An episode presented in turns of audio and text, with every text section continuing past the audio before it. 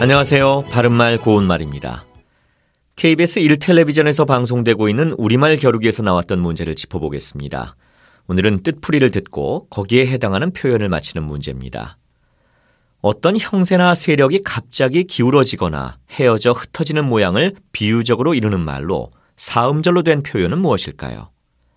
출연자의 답에 풍비박산, 산산조각, 축풍낙엽이 있었는데 이 가운데 정답은 추풍낙엽입니다.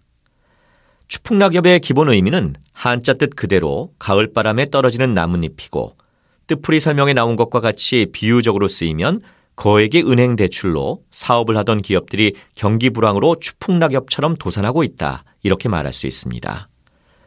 출연자의 답에 나왔던 풍비 박사는 바람에 날려 우박이 흩어진다는 뜻으로 산산이 부서져 사방으로 날아가거나 흩어짐을 비유적으로 이루는 말입니다.